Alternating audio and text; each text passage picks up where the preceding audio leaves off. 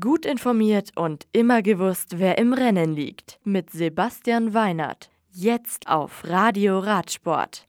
Bennett siegt in Argentinien. Van der Paul wieder Weltmeister.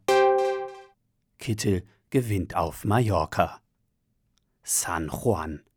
Bora Hansgrohe-Profi Sam Bennett gewinnt das Finale der Vuelta a San Juan in Argentinien. In einem spannenden Finale, das Peter Sagan von vorne fährt, kann Bennett am letzten Tag der Rundfahrt den Kolumbianer Alvaro Hudek von Decoining Quickstep nach 141 Kilometern auf der Ziellinie abfangen. Dritter wird Bennetts Teamkollege Erik Baska. Peter Sagan landet auf Rang 5. Die Gesamtwertung geht an den Movistar-Profi Winner Anacona aus Kolumbien. Bogense, Dänemark. Mathieu van der Paul ist wieder Weltmeister. Der Enkel des französischen Radprofis Raimond Polidor kann nach einer Stunde und neun Minuten seinem ärgsten belgischen Widersacher Wout van Aerts das Regentrikot abnehmen. Dritter wird Ton Arz. Bester Deutscher ist auf Rang 8 Marcel Meisen.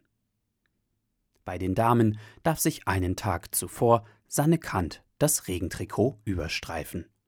Sie ist damit schneller als Lucinda Brandt und Marianne Voss auf Rang 2 und 3.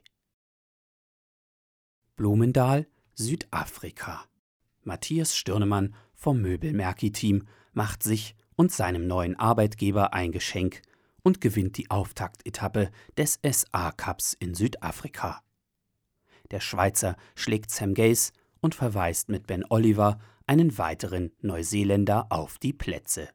Bei den Damen siegt Annie Last von KMC Ekoi Orbea vor Katrin Stirnemann vom Thymus RN Swissbike Team. Lokalmatadorin Mariske Strauß wird Dritte. Die zweite Etappe geht an Enrique Avancini von Cannondale vor Sam Gaze und Alan Heatherley. Bei den Damen wiederholt sich das Podest des Vortages.